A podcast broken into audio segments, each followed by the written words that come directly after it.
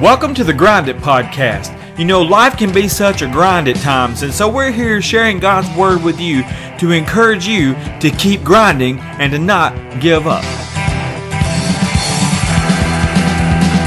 It's time to grind. So here's the host of the Grind It Podcast, the old school skateboarder himself, Randall Tucker. Welcome to the Grind It Podcast. Today we're going to pick up where we left off in Luke 22, and we got Jesus. He's in Jerusalem. The religious leaders have told the people, if you see Jesus, you know, you better tell us because we want to have him arrested. And, you know, they want to kill him. And the disciples have been hanging out with Jesus, and they don't understand what's going on. And so it's time to partake of the Passover meal. And that's where we pick up in verse 7 through 40. So this is going to be a lengthy reading. But just bear with me and we'll talk about it. Now the festival of unleavened bread arrived, Luke says, when the Passover lamb is sacrificed. Jesus sent Peter and John ahead and said, "Go and prepare the Passover meal so we can eat it together." "Where do you want us to prepare it?" they asked him. And he replied, "As soon as you enter Jerusalem, a man carrying a pitcher of water will meet you. Follow him. At the house he enters, say to the owner, 'The teacher asks, where is the guest room where I can eat the Passover meal with my disciples?'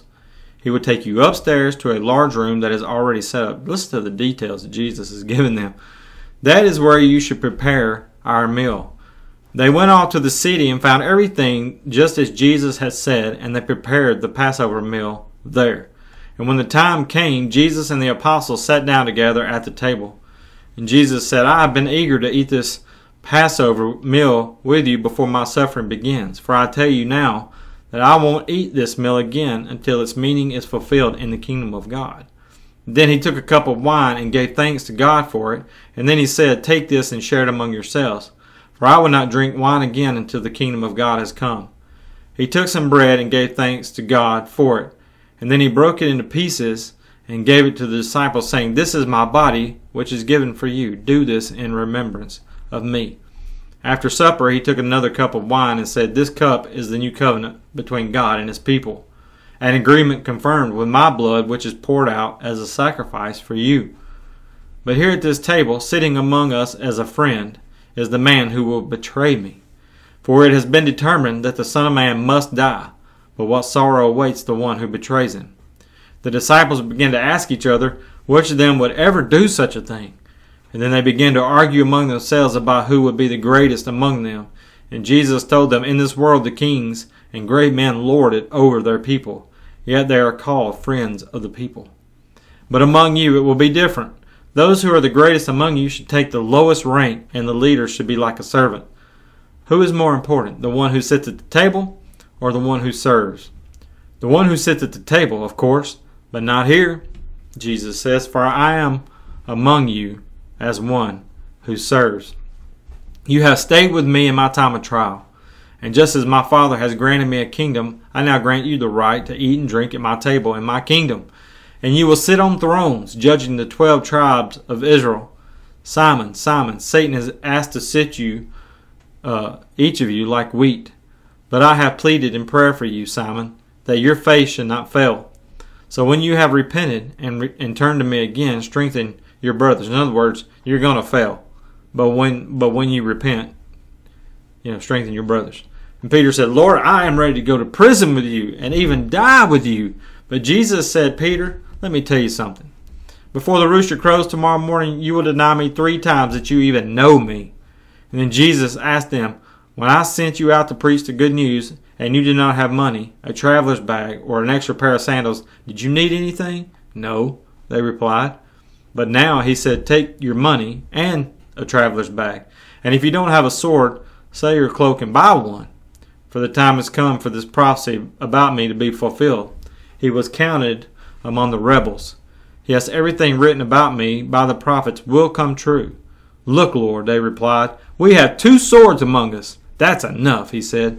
And then, accompanied by the disciples, Jesus left the upstairs room and went, as usual, to the Mount of Olives. And there he told them, "Pray that you will not be given into temptation. So let me share my first thought with you from that long passage.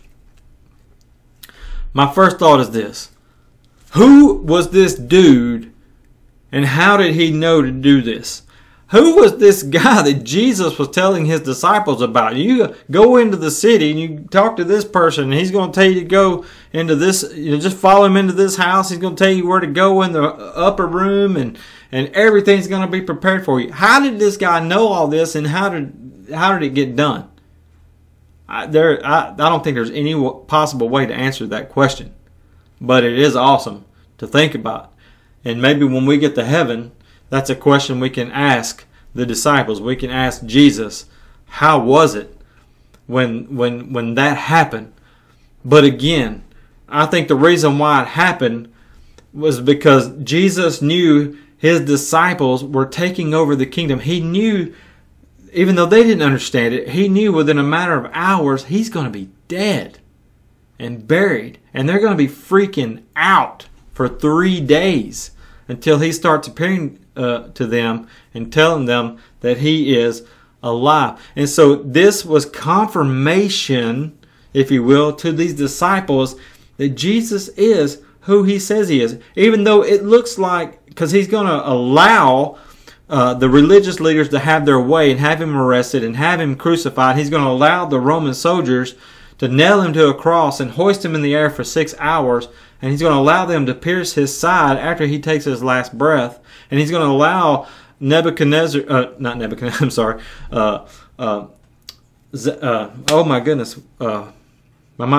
Arimathea and Nicodemus to place his body into the tomb. And he's going to allow himself to lay in there for 3 days. And on the third day, he's going to come back alive. And the tomb will be rolled away. And then he'll start appearing before his disciples.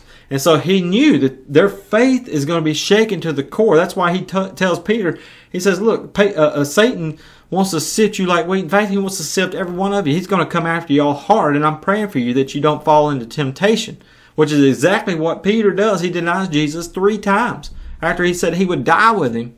In fact, they all they leave Jesus. They desert Jesus and leave him hanging on the cross for himself, because they're scared to death. So I believe the reason why this happens the way it happens, just like, you know, Jesus gives them all these details, and it happens exactly how Jesus said it was going to happen, and that room was prepared, and that's where they go to eat the Passover meal, again, was to confirm to those 12 men that Jesus is who he says he is. It may look bleak in the next few hours, but Sunday's coming. And there's hope. And he's going to prove to them that he is alive for 40 days. And Paul even says in 1 Corinthians 15 that Jesus is seen of over 500 people. So it doesn't matter who the person is. It's just cool that works out just exactly as Jesus said it was going to. And I believe that was confirmation for his disciples. And because of the fear and the temptation that they're going to be facing in the next few hours. The second thing that I had a thought about was this. Jesus said, I have been very eager to eat this Passover meal with you before my suffering begins. And the word here is epithymia. Which means, and I'm sure I butchered that Greek word up there, epithymia, which means a desire, a craving, a longing, a desire specifically for what is forbidden. And it's also translated many times as the word lust. And it's as if Jesus is saying, I've had this great desire. I've had a lust to eat this Passover meal with you before my suffering begins. Why would he say, I have a craving to eat this Passover? Because he knows that he's the Passover lamb and he's about to go through the most horrific punishment that man could go through. A lot of people would die from the beating that they took before they ever got to the cross. And then Jesus is going to hang up there on that cross for 6 hours trying to breathe before he would take his last breath. And he's saying, I have a desire to eat this Passover meal with you for the last time before my suffering begins. And here's the best way that I can explain it. When I'm driving down the road, I'm on my job or whatever, when I'm traveling, I'm driving down the road, and I see this Corvette. I don't care what color it is. My eyes automatically get glued on this Corvette. My mouth starts watering, and I'm following with my eyes because I want one really bad. But I don't want the payments. But those Corvettes, or the 2000 and up models, are the ones that I like. And I mean, I just get fixed on those things. I don't care the color. They just look awesome. They sound awesome, and I really, really want one. But I really, really, really don't want to make those payments. But I have a desire. I have a longing. I have a lust, if you will, toward the Corvette. And so this Passover meal then is like, it's Jesus's Corvette, if you will. He has desired this moment, which seems really awkward to us because he's about to face this terrible death that anybody could ever face. And a matter of fact, Isaiah says in chapter 52, toward the end of the chapter, that Jesus is beaten beyond recognition. Isaiah says you wouldn't even recognize him to look upon him, which I believe is why Mary didn't recognize him and thought he was the gardener. But why would he desire this? Why would he desire to eat this Passover meal one last time with his disciples? And I believe it's because that he knew that he had to be the payment for our sin by dying on the cross. And he knew once it was over, he would appease God's wrath, and we would be reconciled. We would be made friends again with God through Jesus and the blood that Jesus sheds on Calvary's cross. We could now have a relationship with the Father after being separated from him by sin. And that's why Jesus had a desire to eat this Passover meal, because he knew he was the Passover lamb. 1 Corinthians 5:7, Paul says that Christ is our Passover lamb. And he knew that this pain that he was going to endure was just for a little bit, a temporary setback. But 3 days later, he's going to come out victorious. And can you just see the smile on Jesus' face and the excitement once the disciples realize that he is alive again? That's why he had this desire, this passion, this lust, if you will, to eat this Passover meal one last time, because he knew that he was about to accomplish the Father's will. In Hebrews chapter 12, verses 1 through 3, it says, and this is the verses, the base verses for the Grounded podcast. It says, "Therefore, since we are surrounded by such a huge crowd of witnesses to the life of faith, let us strip off every weight that slows us down, especially the sin that so easily trips us up. And let us run with endurance the race that God has set before us." That's what Jesus was doing. "We do this by keeping our eyes on Jesus, the champion who initiates our and perfects our faith." Listen to this. "Because of the joy awaiting him, he endured the cross, disregarding its shame. And now he's seated at the place of honor beside God's throne." He's sitting at the right hand of the Father. That's what Peter says in Acts chapter 2 in his sermon. "Think of all the hostility he endured from sinful people. Then you won't become weary and give up. After all, you have not given your lives in your struggle against sin." But because of the joy awaiting him, he knew that once this was over, that he would be sitting by the Father once again in his place where he belonged, at the Father's right hand, in the place of authority. He had never been separated from the Father until he became sin on the cross. And for a brief moment, he knew what it was like to be separated from God.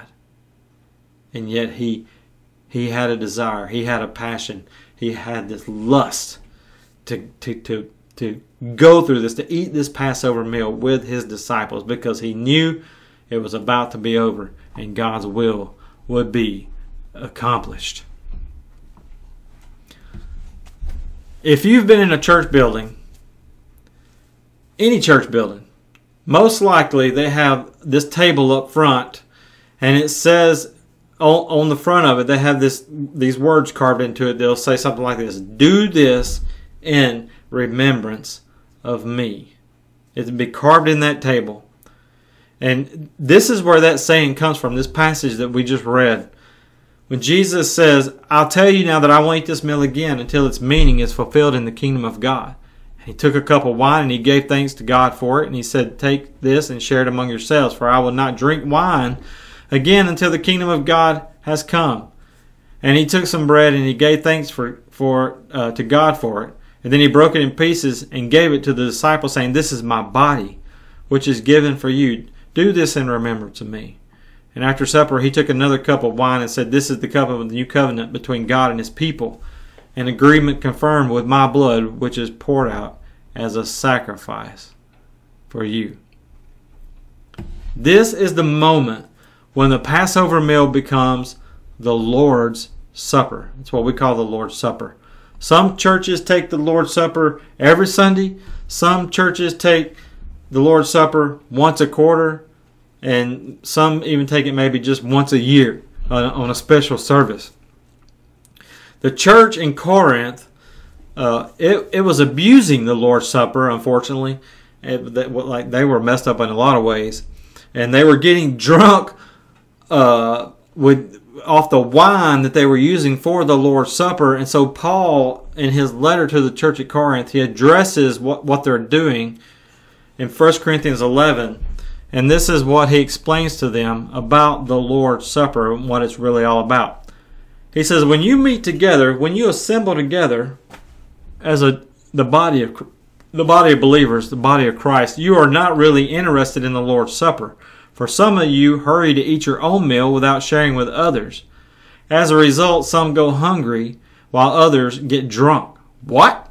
Don't you know, or don't you have your own homes for eating and drinking? Or do you really want to disgrace God's church and shame the poor? What am I supposed to say? Do you want me to praise you? Well, I certainly will not praise you for this. For I pass on to you what I received from the Lord himself. On that night when he was betrayed, the Lord Jesus took some bread, and he gave thanks to God for it. And then he broke it into pieces and said, 'This is my body, which is given for you. Do this in remembrance of me.' In the same way, he took the cup of wine after supper, saying, 'This cup is the new covenant between God and his people, an agreement confirmed with my blood. Do this in remembrance of me as often as you drink it. For every time you eat this bread and drink this cup, you are announcing the Lord's death until he comes again. So anyone who eats this bread or drinks this cup of the Lord unworthily is guilty of sinning against the body and the blood of the Lord. That is why you should examine yourself before eating the bread and drinking the cup. For if you eat the bread or drink the cup without honoring the body of Christ, you are eating and drinking God's judgment upon yourself." That's pretty heavy stuff. "That is why many of you are weak and sick and have even died. But if we would examine ourselves, we would not be judged by God in this way. Yet when we are judged by the Lord, we are being disciplined so that we will not be condemned along with the world. So, my dear brothers and sisters, when you gather for the Lord's Supper, wait for each other. If you are really hungry, eat at home so you won't bring judgment upon yourselves when you meet together.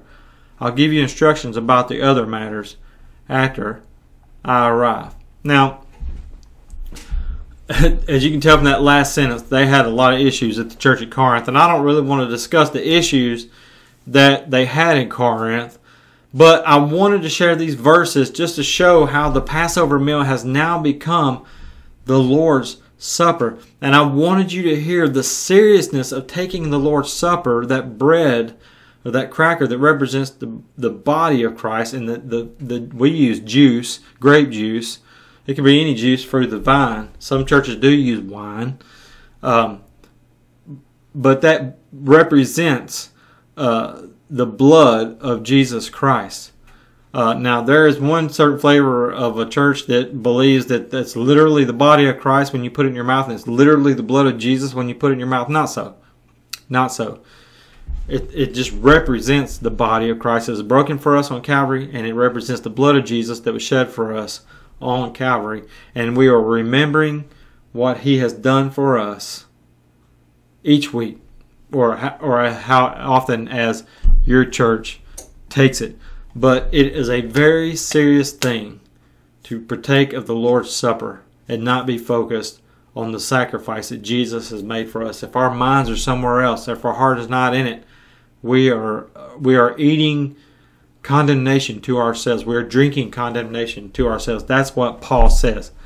Every time you eat this bread and drink this cup, you are announcing the Lord's death until he comes. And so anyone who eats this bread or drinks this cup of the Lord unworthily is guilty of sinning against the body and the blood of the Lord. That is why you should examine yourself before eating the bread and drinking the cup. For if you eat the bread or drink the cup without honoring the body of Christ, you are eating and drinking God's judgment upon yourself. So whenever you take your church takes the Lord's Supper, keep this passage in mind in 1 Corinthians 11, and remember why you are taking that bread and that juice and what it represents, and have a thankful heart as you take it, because we are remembering what Jesus has done for us. He died on the cross for our sins. He was resurrected, and he gives us hope.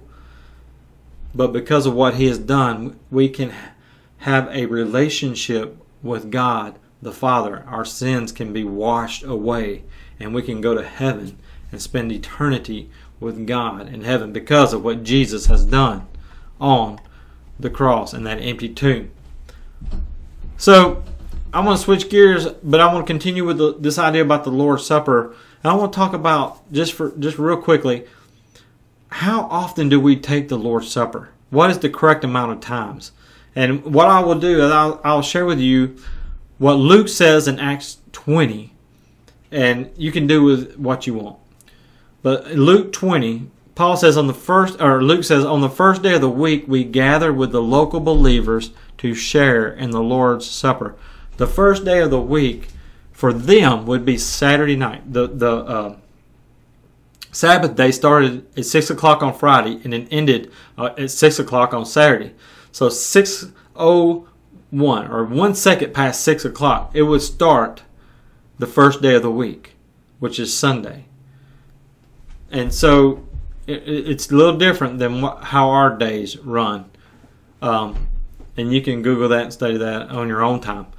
But the first day of the week, they met and they took the Lord's Supper. And if you read Acts chapter 20, that's the passage where they meet to take the Lord's Supper. Paul gets to preaching, and he preaches so long that the guy falls out of the window. And by the way, after they go down there and raise him from the dead, they come back up, and Paul begins to preach even longer, and he preaches past midnight. So this would be a Saturday night around 6 o'clock and beyond that this took place, not a Sunday morning. But it's still the first day of the week according to the way their days worked. But the point I want to make is this. They met together to take the Lord's Supper on the first day of the week. Now, did they do it every week? We don't know. This is all we have to go on. But even if, and my church does, Partnership Christian Church, where I worship, we meet every week and take the Lord's Supper every week, every service, because it's the first day of the week, and we are remembering Jesus' death and what he's done for us on the cross in that empty tomb. There's absolutely nothing wrong with meeting every week. Now, what comes into question is when Paul says, for as often as you eat and as often as you drink it. And so people take that, these certain flavors of churches take that, and they'll do communion, the Lord's Supper, once a month or once a year. And he's saying, well, we're still taking it. And so Paul's just saying, so every time, as often as you take it, remember the reason why you're taking it. But regardless of how many times your church or you yourself takes communion, I think the key point is remember why you're taking it. Remember what that bread represents, the body that was broken for us on Calvary. Remember what that juice represents, the blood that was shed for us on Calvary. And we are remembering the Lord's death until he comes. Because what it does, it helps us to keep our focus on Jesus. And remember from what I said from the last podcast, as long as our focus is on Jesus, then we're good. We're going to be less tempted to sin. But the minute our focus turns from Jesus, that's when Satan is going to take an inch, and then that inch becomes a foot, and next thing you know, that foot becomes a mile. And so we have to stay focused on Jesus. And one of the best ways we can do that is to partake of the Lord's Supper. And Jesus even said, "Do this in remembrance of me." So whenever you take the Lord's Supper, keep your focus on Jesus and remember what He has done with a thankful and a grateful heart. God bless you. Thank you for listening today. We're going to finish Luke 22 in the next podcast.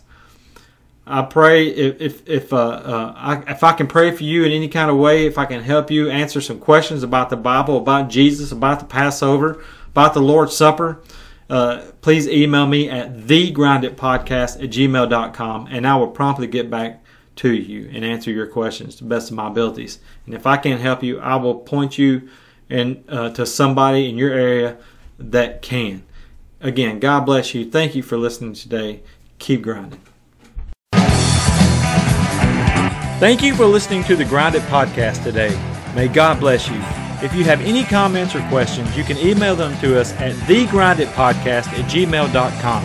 If you would like Randy to come and speak at your church or your next event, you can contact him through that same email address. Also, I would like to thank Jody Foster's Army, also known as JFA, for their song, "Abba," as we use for our intro and our outro off their untitled 1984 album. May God bless you, and remember, keep your eyes on Jesus and keep grinding.